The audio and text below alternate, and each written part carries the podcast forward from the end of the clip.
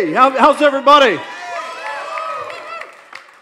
Let me just say, holy cow. I have not been in a church like this in all my life. You do not need me. I'm telling you, this is awesome. And uh, I am so humbled. I'm John, and this is my wife, Melissa, right here. Stand, Melissa, would you? Um, next week, next week will be thirty-two years, four kids, and more importantly, one grandbaby, one grandbaby. And if I would have been thinking, I would have put a picture of her on the screen, and we could have gone home, because that's heaven. Um, I am from South Texas, Harlingen, Texas. Anybody from the Rio Grande Valley? Anybody? Where are you from? No? No, okay. Anybody? Nobody's from, okay, where are y'all from? Far? That's where my mom graduated high school, P S J A, the Bears. My wife's from Houston. We met at youth camp when uh, she was a freshman and I was a junior. And then two years later, we saw each other again. And then two years later, we saw each other at college. And I walked into the room at Southwestern, and she was in the middle of the game room. And I walked in with my, my two of my good buddies, and I said, guys, there's my wife. And, and there she was and is. And it has been better and better and better each year. And so, Melissa, I love you. And a lot of reasons why Hope is what it is, is because of Melissa. Okay, um, let me say that I'm humbled uh, to be here. I, uh, I'm not a preacher preacher, so I'm going to try though, okay? So if you help me, I'll be better. You know what I'm saying? Um, but you're pastors. Um, some of the words I wrote down, humility, integrity, teachability, servant-hearted, vision-oriented. How many would agree with some of those right there? Yeah. And I am so proud, even though I had nothing to do with what's going on here, um, I'm so proud. And there is an authenticity here at Living Church. So when we came in, Melissa and I drove in, I, I'm like, I mean, I'm seeing a party outside. I'm like, what is going on? You know? I mean, and we drive. We drove by way earlier. We went to go eat, but I wanted to make sure I was here on time, and you know, so I drove by and watched where. And there were people out here at five thirty in the parking lot. I don't know what they were doing, but they were there. But the, what I got was there was an anticipation of what God is going to do in my life, and maybe that's why you're here. That maybe God is going to say something to me. Maybe God's going to do something in my kid's life. Maybe God's going to do something in my husband's life. Look straight ahead, right? Maybe, maybe he's going to do something in my wife. You know, who knows? And I'm glad that you're here, and I'm humbled. Trust and I love you, and I'm so proud of you guys, Rachel, that of what's going on here. And I just pray that you guys, the leaders here, you never lose the definitions of those words, because as your church grows, so can your ego. And, and can I just say that anything that has happened at Hope is, is happened in mostly in spite of me. Does that make sense? How many know if you have business or you have a family and the kids turn out great and you're like, how did that happen? yeah, that, yeah, if you know John, you know that's the story of Hope. It's like, how did that happen? Um, I got to say, though, before I move on, um, a big reason why Hope exists today is because of a man in this room, uh, Morris Ivy. Where is brother Morris Ivy? Where is he? Did he leave? Where's he at? I want you to stand. Come on, man. Yes, you're going to stand. That, that guy right there.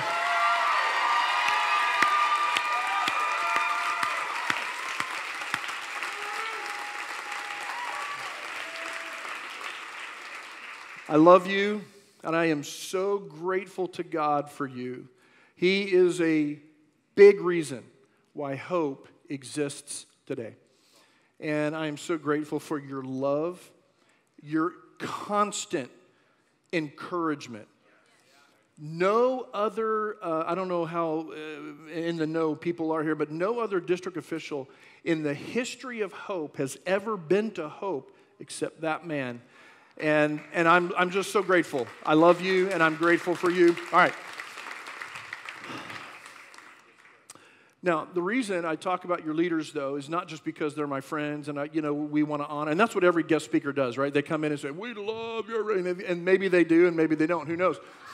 But but the reason I say those things, and because I do know them, but the reason I say that is because it is so important because they set the standard. They set the bar here. And this church will never rise above their ability to lead. And what I mean by that is not just their giftedness, not just because he can prove, because we know that.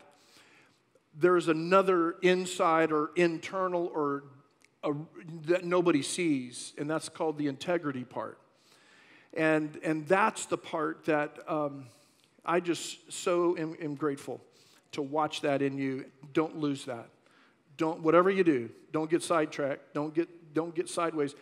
Stay focused on the Lord, and, and that's why Living Church is where it is today. But you're going to have a decision to make tonight. The way I want to approach this is, is uh, not just a word for you personally. In other words, hey, what am I going to come and get tonight? And I hope that you do. I really do. But I really felt like the Lord uh, has something for Living Church. Something for us, and I'm a mission-oriented guy. I love mission statements, um, and I looked on your website, but before I go into that, uh, here at Hope, or down up there at Hope, we have uh, four, getting ready to have four campuses. We have two in Frisco, one in McKinney, and now in just a few weeks, one in Prosper, Texas. Anybody know those places up there? Yeah. And it's, what's that? That's, is it really? You're from there? Oh, yeah. There you go. So um, our mission is inviting everyone to find Jesus and then helping them move to the center of his purpose for their lives. That's why we exist. We want to invite everyone to find Jesus, and then we want to help them move to the center of God's purpose for their lives. I looked on the website, your website, and I, I thought, man, I wonder if their mission is on there. And it is. Good job. Here we go. Here's your mission. Our mission is to show, this is Living Church. Our mission is to show the love of Jesus to people who know him and don't know him. That's key. Don't ever forget that. No matter who you are, listen to this. He knows you and he loves you, and so do we. I, I love that. I love that. There's, there's so many things that we've done wrong at Hope. You know, you make mistakes in leadership, and I've made, you know, so many, and we as a church have made so many. We've hurt people. You know, one of those taglines besides our mission is come to Hope and get hurt, right? Because how many have ever been to a church and you've been hurt, right? Because there's people. And maybe you're here tonight, and you have been hurt some way, somehow, and you're laying low be- because of that. And just, just know, man, I'm so glad you're here. And if you're watching online, like I did last night, I peeked in and watched. Awesome. Man, you guys were on fire. Ben was on fire. That was awesome. But you may be here tonight, and wherever you are and whoever you are, I just want you to know that I'm just asking you to open your heart. Open your heart for what God wants to say to you, and open your heart to what God wants to say to you as a church. I want to talk about the grace, as Ben talked about and laid the foundation last night, the grace that he saved us from, or the grace that saves us from, and the grace that saves us for, right? Well, I want, I want to ans- answer this question tonight, and that's this. What has God graced Living Church for? Now, maybe you came here, and maybe this church was birthed from something. Maybe from another church, not a bad thing, but from, from another church. Ours was birthed out of a church in Nashville, and they're the reason why we're here in, in this area. But this church birthed from something, but for. Now, what is Living Church for? And there's two things, two things that I want to talk about tonight. Number one is, what does God want Living Church to see? And number two, what does God want Living Church to do? What does God want Living Church to see? And what does God want Living Church to do? Now, when Pastor came up here after the worship, I almost took his Bible from him because I knew where he was going, to Second Kings. And I'm like, wait a minute. I'm going to Second Kings. Chapter six. I couldn't believe it. I looked at Tim and I was like, what is he doing? What is he doing? But I really do believe this. God, I, mean, I couldn't help it. When they started singing, I, I, I looked at Melissa. Or will you start singing that, that Surrounded song? Uh, I've never heard that song. Uh, and, and I was like, I'm talking about that tonight. How cool. And that was like, as a, as a, as a teacher or pastor, that's kind of like a confirmation. You're like, okay, maybe I'm supposed to be here, right? And then when Pastor came up and read that scripture, I was like, no, wait a minute. Wait a minute. What is the world? But I want to answer this question. What does God want Living Church to see? Let's go. Second Kings chapter six. When the king of, so this is the backstory, and I'll read just all of it, all of it real quick. When the king of uh, Aram was at war with Israel, he would corner his, uh, his officers and say, we will mobilize our forces at such and such a place. But immediately Elisha, the man of God, would warn the king of Israel. So they're in another place, and, and, and the, the other king over here, Aram, was, was going to say, hey, we're going to attack them here. And then Elisha would tell the Israel people, and then he would say, hey, don't go near that place, for the Arameans are planning to mobilize their troops there. Next scripture. So the king of Israel would send word to the place indicated by the man of God. Time and again, Elisha warned the king so that he would be on the alert there. The king of Aram became very upset over this. He called his officers together and demanded, which of you is a traitor? Who has been informing the king of Israel of my plans? It's not us, my lord the king, one of the officers replied. Elisha, the prophet in Israel, tells the king of Israel, even the words you speak in privacy of your bedroom. That's kind of weird. Go and find out where he is, the king commanded, so I can send troops to seize him. And the report came back. Elisha, Elisha is at Dothan. So one night the king of Aram sent a great army with many chariots and horses to surround the city. When the servant, this is, we, I know we just read this, but let's stay with me. When the servant of the man of God got up early the next morning, he went outside. There were troops, horses, and chariots everywhere. Now I want you to, I want you to picture this as, as not just you going out or, or Elisha's servant, but I want you to picture this as a living church. Okay? Oh, sir, what, what are we going to do now? The young man cried to Elisha. Don't be afraid, Elisha told him, for there are more on our side than on theirs. Then Elisha prayed, O Lord, open his eyes and let him see.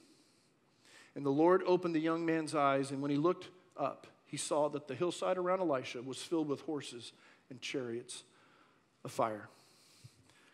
My question is, what does God want Living Church to see?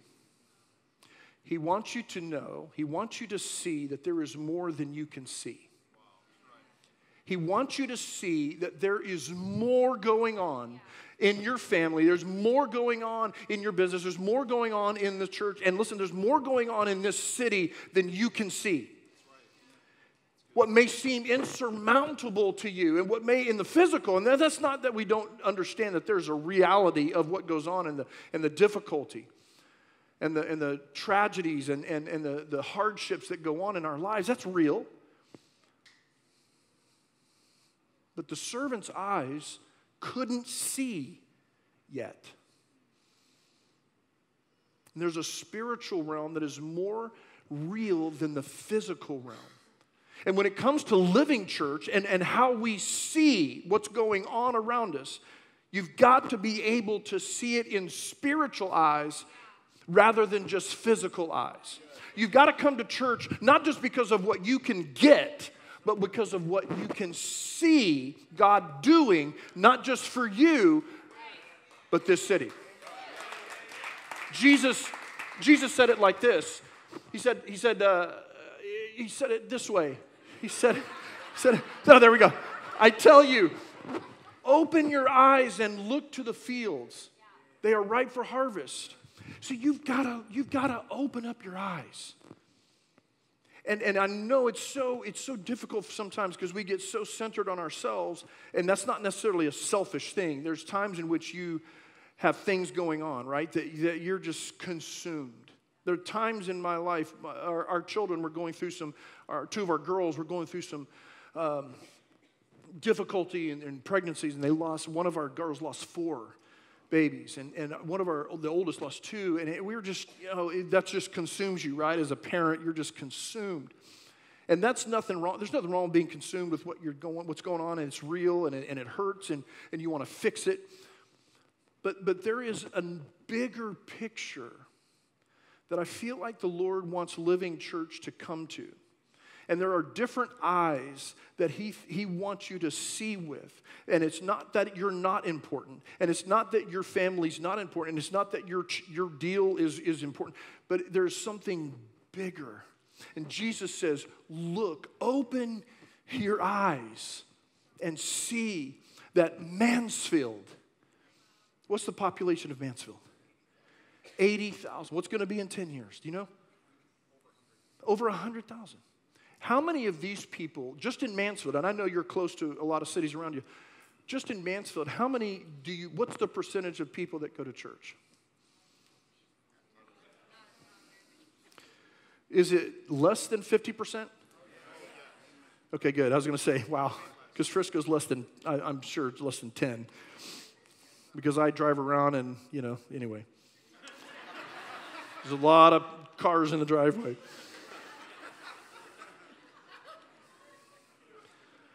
But see, have you ever looked at one of those pictures on Facebook or, or uh, just in, in, a, in a card, and, and there's a hidden picture in there? Yeah. And, and there's some people that can see it immediately, and they're just like, oh, yeah, I see. And then some people are like, man, I don't see a thing. I don't see it. There's some churches like that. It's not that they're bad churches. It just, it's just they don't see what God wants them to see, and so they will never receive what God wants them to receive because they don't see it. They don't see it. It's not that they're bad people. It's not that they don't love the Lord.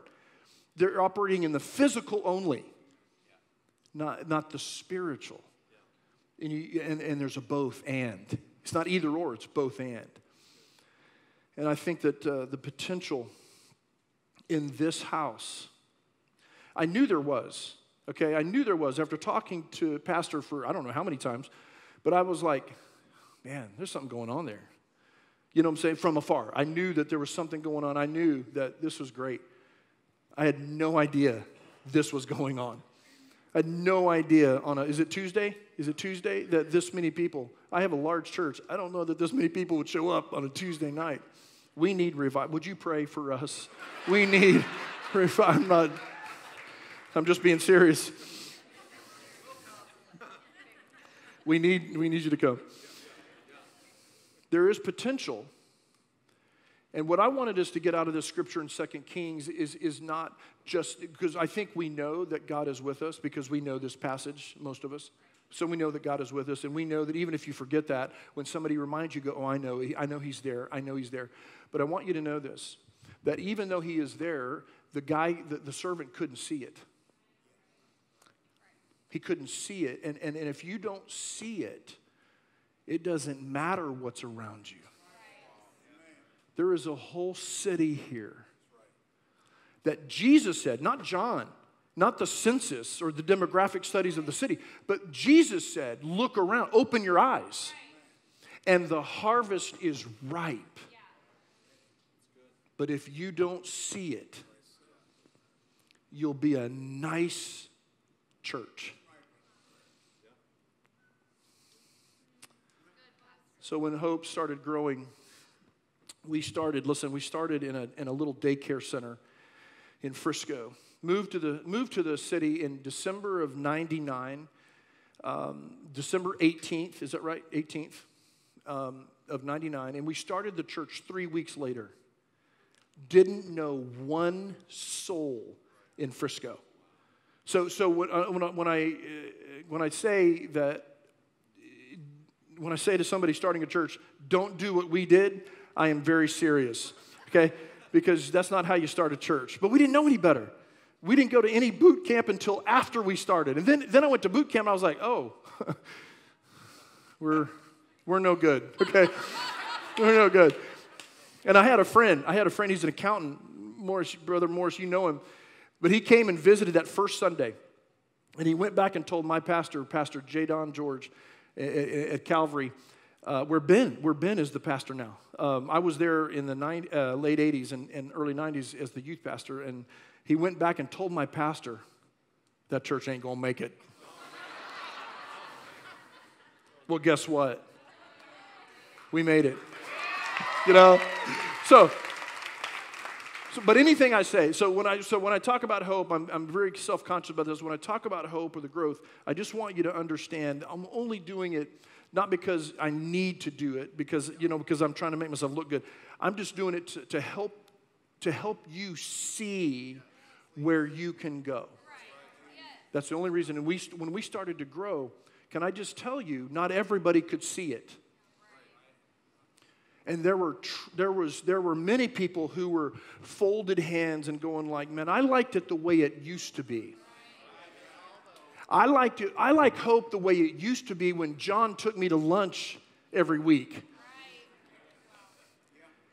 There, there's and that's not necessarily bad. It's just that they they like it us for and no more. Right? I mean, that kind of spirit that it says it's getting too big.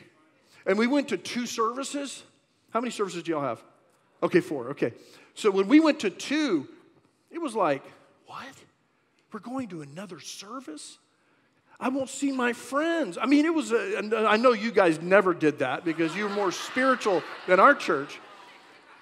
But man, it was hard. And I want to put some things on the screen like this. This is what you're going to have to see. You're going to have to do this. Ready? Abracadabra. Okay, living... Living Church's calling must override Living Church's convenience. Okay? Because, listen, let me tell you something. Reaching people, and I'm not talking about growth. Okay, growth is God's deal. Okay, so I, we can't, I, I can't even, I can't make stuff happen through growth. That's God's deal. But when you reach people, it is messy. And it is inconvenient. And you have to park somewhere else. We have to park at the high school two mi- a mile and a half, whatever it is, away, and bus people to our parking lot because our parking lot's not big enough. Can I just tell you, that's inconvenient. But we have we ask our volunteers and our and our team leaders. We ask them to do that on most on certain certain seasons of time, and it's not easy. It is not convenient. It is, we used to do five services. So when you get five, then you're a real man, right? Then you're a real pastor, okay? So so hold on. I'm kidding, I'm kidding. No, I'm not kidding. I'm glad I don't do five anymore. Holy cow. But let me, can I just tell you, five services on the weekend is is not convenient. And mostly for me. I say mostly, I shouldn't say that, because our volunteers and our team, everybody gets tired. You're in four services on a Saturday, are they back to back? Oh my Lord. I would, I'd rather, no, only on Easter. Only on Easter, hey, you be quiet. This guy's beard, man, he looks tough, you know. Let's stay away. But your calling here at Living Church, if you see it, is going to have to override your convenience. Yeah, that's really good. Living Church, your mission, your mission must override Living Church's mess. And what I mean by mess is you're not going to be perfect, and your leaders aren't going to be perfect. Just because I said they set the bar high, it doesn't mean they're perfect. Doesn't mean they're per- it doesn't mean you're perfect. How many know you're not perfect? How many know you're a mess? Some of us. I, you know, I, I would dare say all of us. I'm more of a mess probably than you are. But we're a mess. But you, this is your your mission is going to have to override the messes of some of the marriages that are going to come into this place, some of the teenagers that are going to come into this place. And your mission is going to have to override any mess that comes in that you feel uncomfortable with.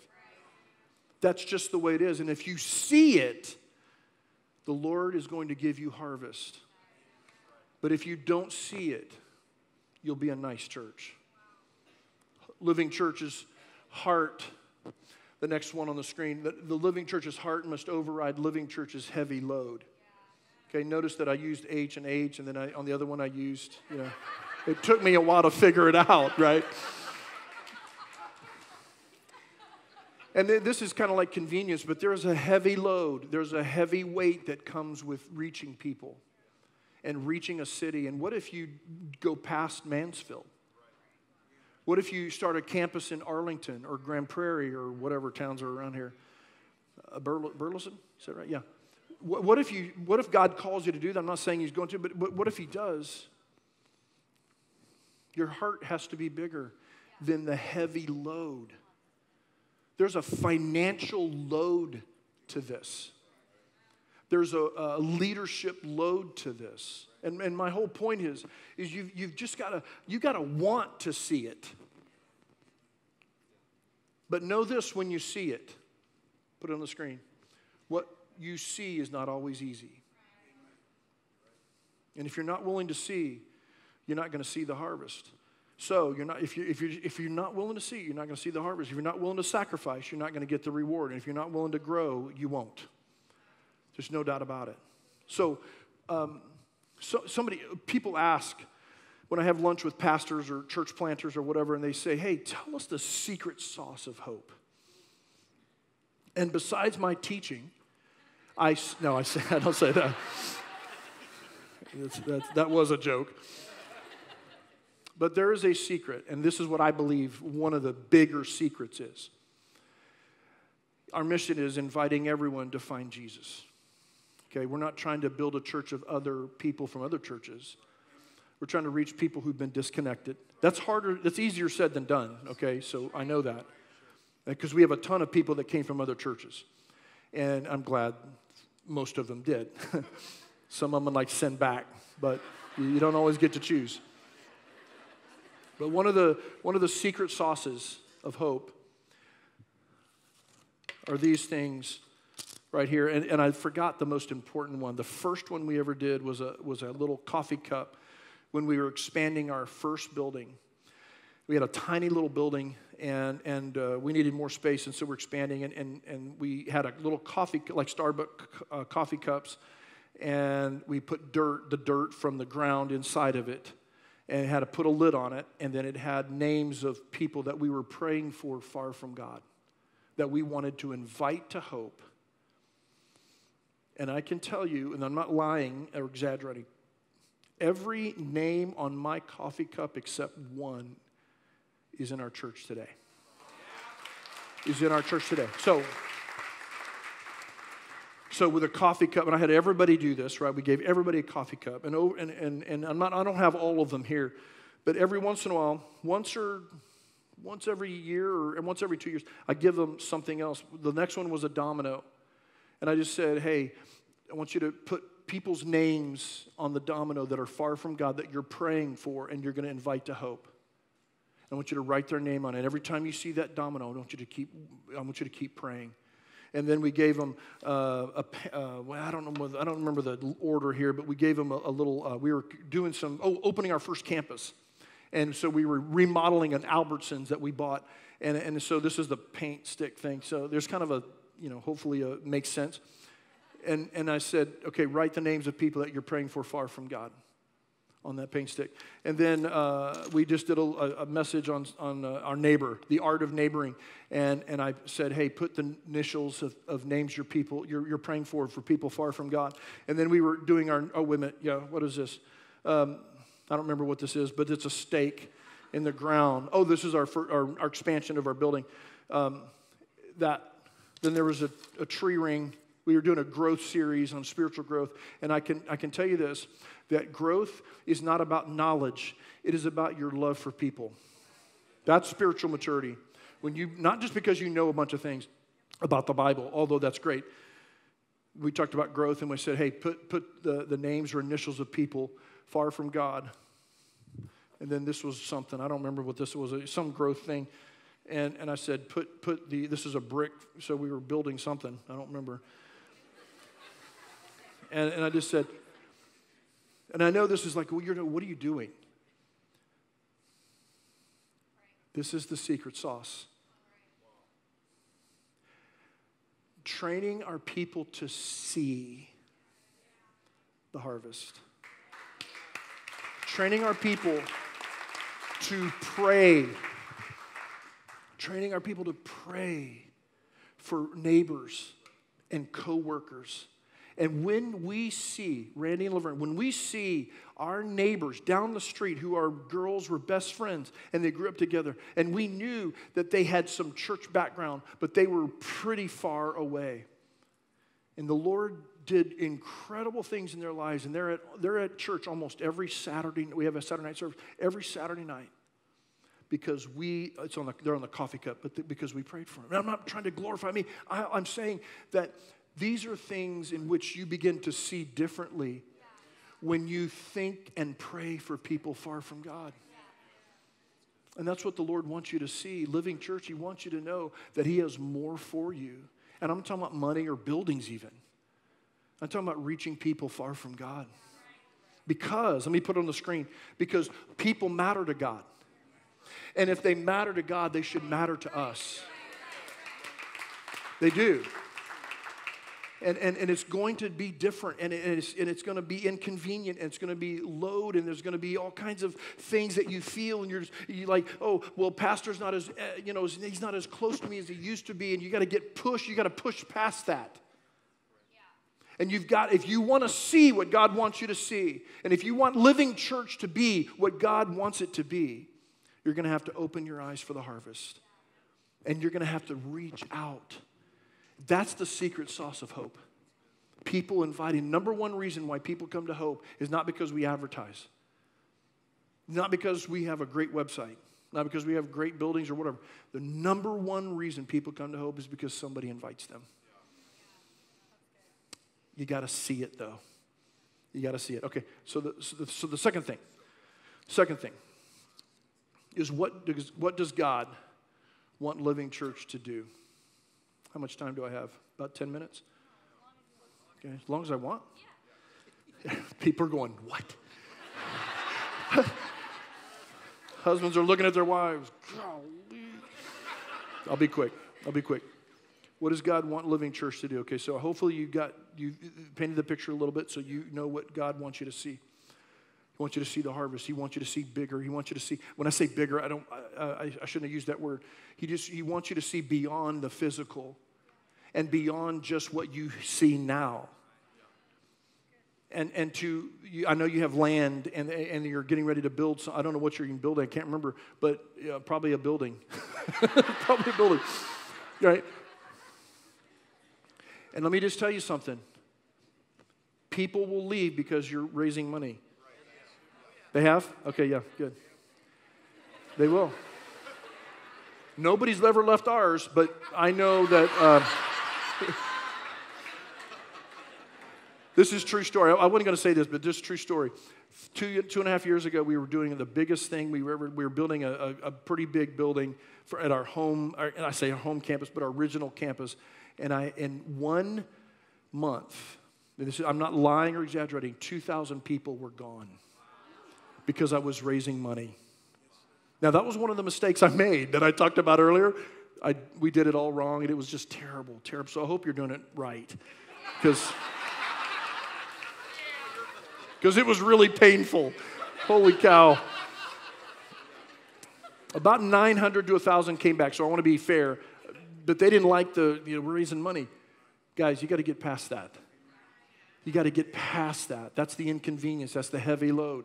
If you want to be who God wants you to be, Living Church, if you want to see and if you want to be, then you're going to have to you're going to have to push past the pain. Okay, number two, what does God want Living Church to do? Matthew chapter twenty-five. I got a great story with this, okay? Matthew chapter twenty-five. The kingdom of heaven, this is Jesus, can be illustrated by the story of a man going on a long trip. He called together his servants and entrusted his money to them while he was gone. He gave five bags of silver to one, two bags of silver to another, and one bag of silver to the last, dividing it in proportion to their abilities. He then left on his trip. The servant who received the five bags of silver began to invest the money and earned five more, doubled it. The servant with two bags of silver also went to work and earned two more. But the servant who received the one bag of silver dug a hole in the ground and, the mas- and hid the master's money.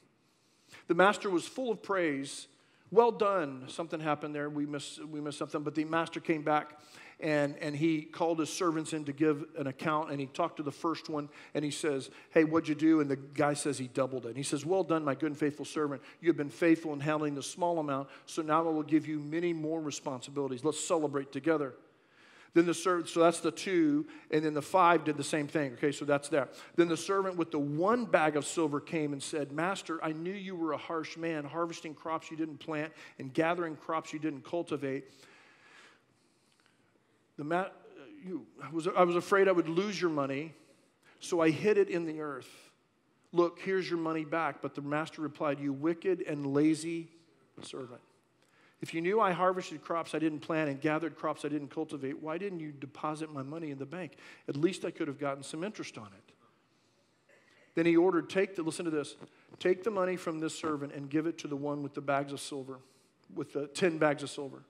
To those who, listen, to those who use well what they are given, even more will be given, and they will have an abundance. But from those who do nothing, even what little they have will be taken away.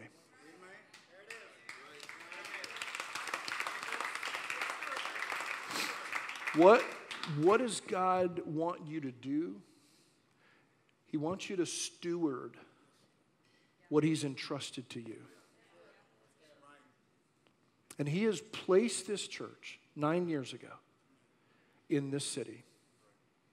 And who knows where it will go from here. But he has entrusted you to this city. He has entrusted you to reach the people that matter to him. And what he wants you to do is be a good steward of that. There's three things underneath this. The first one is this. Everyone has been given something. And you may be sitting here personally going, you know, you're looking around and you got these worship. Oh, I meant to say this. Man, I'm so glad I thought of this. Worship team. Holy cow. Where did they come from? Wow. Unbelievable. There you are. Unbelievable. Who are you guys? Unbelievable. But you look at people like that, and they're up here. I mean, they're. If you've been around other churches, you know they're good. But you go, man, I, I don't do that, and I don't lead, and I don't talk, and I don't really do anything. You, you look at yourself, and you just kind of go, I don't really have that much to offer. He's given everyone something. Everyone something. Matthew twenty-five, it says this. He says, the next verse, one, there's one verse in here. It doesn't matter. It doesn't matter. He, he called the servants together, and he entrusted his money to them while he was gone, right? When we started Hope, we had no idea what Frisco was going to become. You know about Frisco, right? Okay, so when we moved there, there were twenty-four thousand people in Frisco, Texas. And to, to be honest, Pastor, Pastor Morris knows this. We didn't want to go to Frisco. We wanted to go to McKinney. In fact, we had gone to McKinney, and Melissa and I drove in. We had four places around the country that we're looking at. North, uh, uh, The Woodlands, San Antonio, Austin, and Henderson, Nevada. Melissa said no to that one. Didn't matter what God said. She said no. We're not going to Nevada.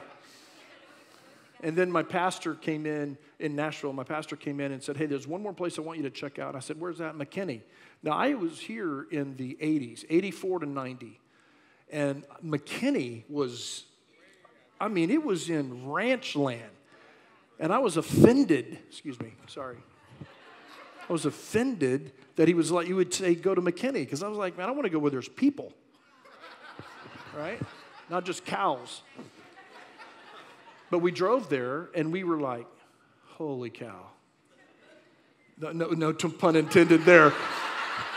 We didn't even see a cow, I don't think. But we just said, man, this is where we're supposed to be. Let's, let's, let's plant right here. Long story short, the little committee that was in that, that area said no. Can you believe that? To me. They said no to me, right? And I'll never forget when I got that call from the from the presbyter. And he said, John, the committee voted, and they said no. And man, there was a voice in, there was a voice in my head that said, I don't care what they say. God called me to, you know, uh, you know, the power up thing. There was, thank the Lord, there was a larger voice that said, shut up. I'm in this. Listen. I truly believe this. We could have missed God by five miles. We could have missed God by five miles. So that's how we ended up in Frisco. We had no idea the growth. Frisco's now pushing two hundred thousand people. It's crazy. Traffic. Holy cow. The inconvenience part as Mansfield grows. And those of you who've been here a while, you know it's inconvenient. It's like, who, we're Hoodoos people. Then you go back to where they came from. That's not a political statement. I shouldn't have said that. But you know how it is. I promised, I promised that was not. Sorry. I, okay, all right. I, that was not anything related to that. Now, what was I saying now? That's, okay. The growth of Frisco. And now we're in McKinney, and we didn't have to get permission for that one. You know, um, I had no idea what was going to happen. No idea.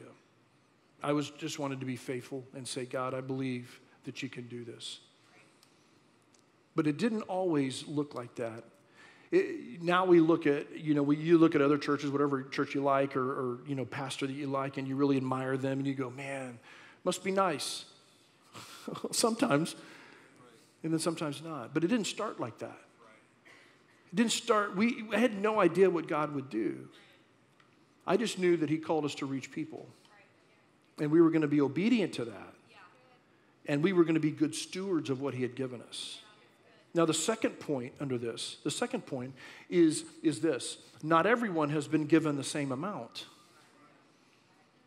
One was given five, one was given two, and one was given one. You ever looked at somebody else, another family maybe, and you just go, man, they just got it all together. They got the job, they got the new boat or the, you know, the new motorcycle. I ride a Harley, so if anybody has a motorcycle, I'm like, I need a new one, right? Because you compare. So the, the first weekend of Hope Fellowship, we knew nobody in the in the whole city. All we when you did no advertising, we put up a banner in front of a daycare center and said, Hope Fellowship this Sunday, ten o'clock a m And we had fifty-one people that showed up. fifty-one people. Now, that was supposed to be a downer, but you guys are so revival-oriented. You're like, fifty-one people, that's awesome. Well, it wasn't awesome. It was like, we were God's gift to Frisco. I'm serious. So fifty-one, but, but it was okay. So, so anyway, we had fifty-one. So...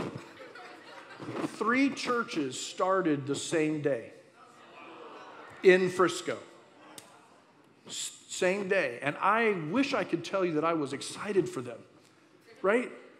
But, man, I was like, what? Another church is starting? Then I found out there were two, and I was like mad at God. I was like, see, I wanted to go to McKinney, not Frisco. It was crazy. I knew one of the other guys that was starting. Okay, I knew him, and I knew him, you know, fairly well. He had come to our church in Nashville to speak a couple times, and so I knew him, and uh, and and, and he, he had a good following and, and so forth. So the he they, we all started the same day. The second week, he came by where we were setting up. Is that me? He came by where we were setting up, and he swung in and he said, "Hey, John, how'd your first week go? How'd your first Sunday go?" And I was like, man, it was great. How many did you have? And I said, fifty-one. Oh, good. Praise the Lord. How, what was your offering? three thousand dollars. Can I just tell you, fifty-one people? And no, fifty-one people, that's including kids. Okay? Including kids. And anybody pregnant that we found, we counted them. It's like, let's count them. Yeah. And, and I said... And, and I said, well, how did it go for you? How, how many did you guys have? He goes, we had eight hundred seventy-eight. You, exactly. You know how I felt, right? I was, I was just on the outside, praise God. On the inside, I wanted to hit him. And he was big, right? And so I didn't hit him. And I said, oh, praise God. Praise God. That's awesome, man. What was a good offering? Yeah, over one hundred thousand. And I, yeah, I, was, I said, wonderful. I'll see you. See, I got to go back to work for the forty that would come back the next week. Here's the deal.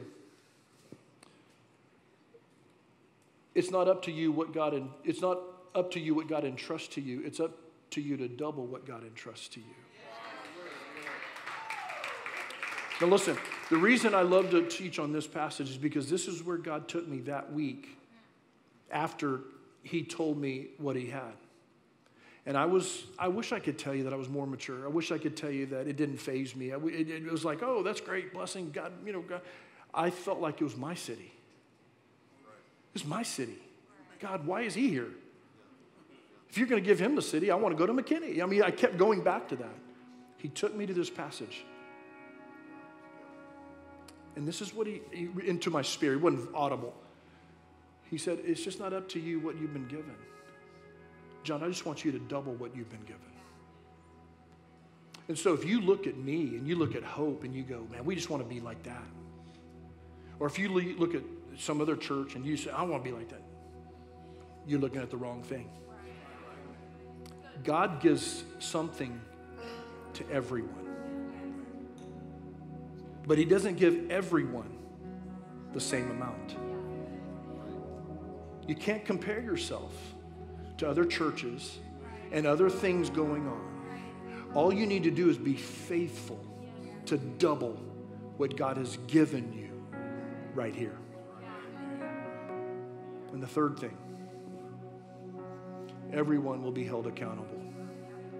He brought him in. And here's, I, I, I'm not trying to be too dramatic or, or like too hard, but Living Church, it's going to be up to you to make the decision whether you're going to open your eyes and you're going to, to be a good steward. Are you going to see the city the way God sees this city?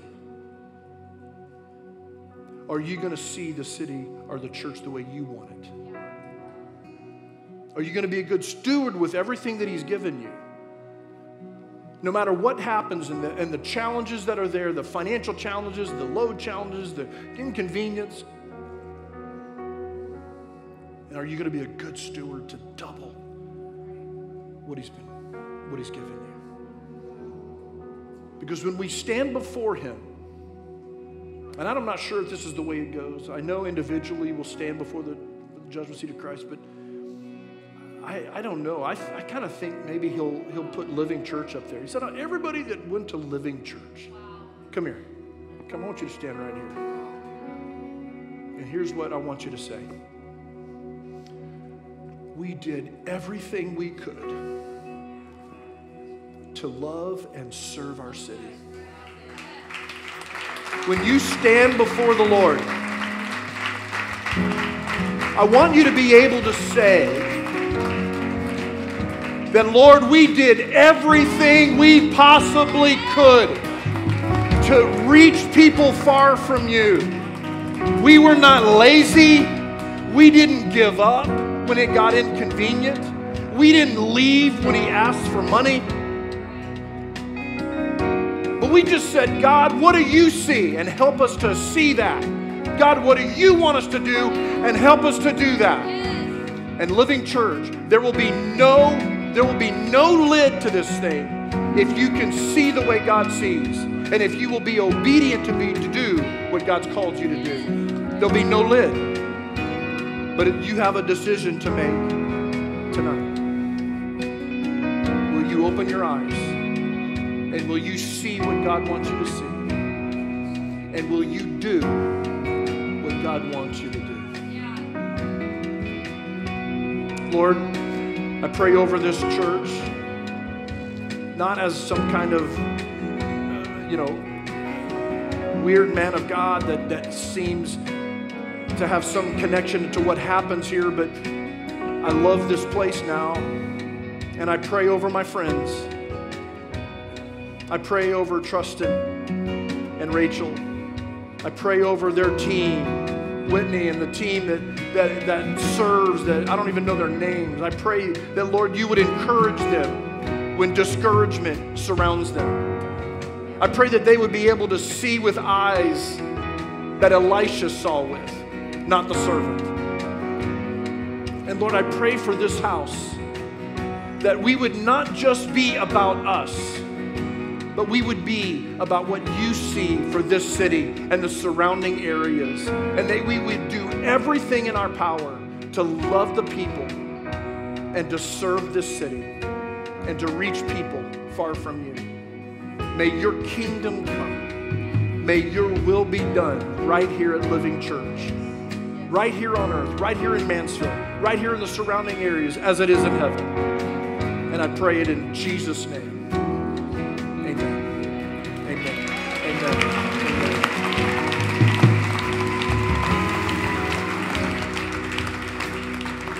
Amen. So I just want to say before I step down, two things.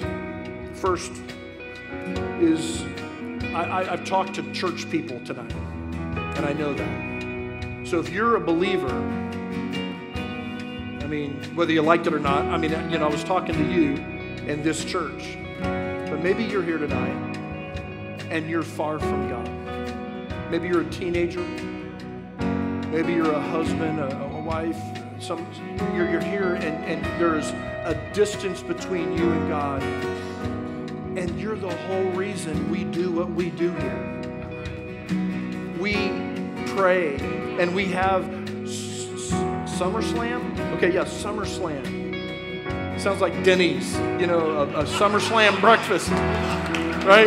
Yeah, I love it. I love it. But this is the whole reason that, that we do this, and the whole reason we have weekend services, and the whole reason we have student ministry and children's ministry and, and you know, whatever else we, they do here is, is because we have you in mind. And if you're here today, you're far from God, and you need to come home. Maybe you got hurt at church. Maybe you got hurt as a kid, and somebody somebody hurt you in church, and you, because of that, you've, you've disengaged with your faith. I want you to bow your heads just real quick, and I want to pray for you. If you're here tonight and you need to accept Jesus, maybe for the first time, or you need to come home, would you just raise your hand and say, John, would you pray for me? Because that's me, and I want to come home tonight. Yes, yes, yes, yes, yes. Oh, wow. Thank you. Yeah, yes. Anybody else? You just say, John, pray for me. I, I need to come home. Yeah, thank you, guys. Thank you. Yeah. Lord, I pray for my friends that, for whatever reason, have felt on the outside looking in. God, you know what's going on. You, you know what they're going through, and you know why they've left or why they've distanced themselves. But now tonight, for whatever reason, you, you, you had me here. And, and I just want to, I just want them to know how much you love them. And you're not mad at them. But like the father who waited for the prodigal, you run. And so tonight, Lord, those who have accepting Jesus for the first time, we just confess our sin. We ask you to forgive us of our sin. And we believe, we confess with our mouth that we believe that you are the Christ, the Son of the living God. You are who you say you are. And for those of us coming home, rededicating our lives, God, may tonight be the start of something totally brand new. And I pray that That, that God, their dedication would never waver from this night on. Lord, we love you and we thank you for what you're doing in this place and what you've done in the hearts of those coming home tonight. In Jesus' name I pray. Amen. Can you give God a praise for that more than anything?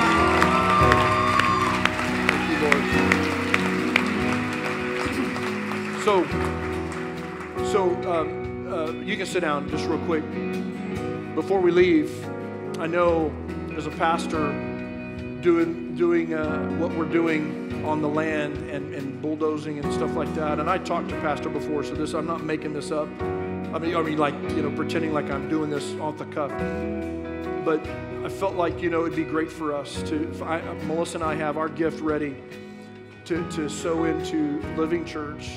There's, there's tractors and all that stuff going on, but I know what that's like. We just finished a, a nineteen million dollars deal. Holy cow. And it is, uh, it's, it's, it's part of the inconvenience, but when you get to the other side, listen to me, Living Church, when you get to the other side, I can tell you that everything we did was worth it. Because the lives, we do recovery ministry called Regeneration, and we do a marriage ministry called Reengage, and it's every week, every single week. And the li- the people that are coming to Jesus through those two ministries is unbelievable. My wife, hey, it's good to see you guys. My wife uh, serves in the Reengage ministry. She serves food to all the leaders every single week. And it is unbelievable. And what we, now we have space for it. Now we have the room to do it. What I'm saying is, right now it's inconvenient. Right now you're all packed and, it, and it, you're in four services. And I pray that when you get to that new place, you're going to have four services. And, and you might just have to go to another evening or something, you know.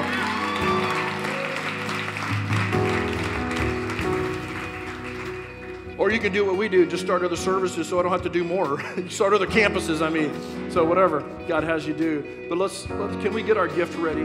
The ushers, I don't know if they're available or not, but, but Trusty, would you come up here, Pastor? And, and I want to pray over you and, and pray over what's getting ready to happen, because we're in how many months in this campaign are we? About twelve months in. And, and I know summertime, I know at Hope, summertime goes like this, because you guys are traveling and on vacation, and that costs a lot of money. I'm just going to pray that uh, you need uh, whatever it is that God, that God that you need, that God will deliver uh, each day your daily bread for this church. Could you pray with me as we get ready to give? Lord, I thank you for this man. I thank you for my friend and and, and, and the pressure, the, the constant daily grind of what we do, and, and everybody has their own grind. I mean, I know that. We're no, nothing special. But at the end of the day, the spiritual leadership of this house is significant. And, and the vision that you have given them is significant. And there is a weight and a load and an inconvenience and a work and all those things that come with it. God, I pray that you would, as he comes to you, you would lighten the burden. You would trade the heavy load for what you give, which is light. And I pray for the team, that they would have a joy about this construction. They'd have a joy writing checks to engineers and to architects and whatever. I pray that there would be, and, I, and, and, and on that, I pray that the money would be there. That the availability of the money would never be an issue. It would be space. It's not big enough. I pray that's the issue, and I know that's a hard prayer, but I pray that that's the only issue they have. And so, Lord, bless this offering. Let it further your kingdom. And, and this house, I pray that we would see the way you see. And I pray that we would do what you want us to do. In the name of Jesus, I pray.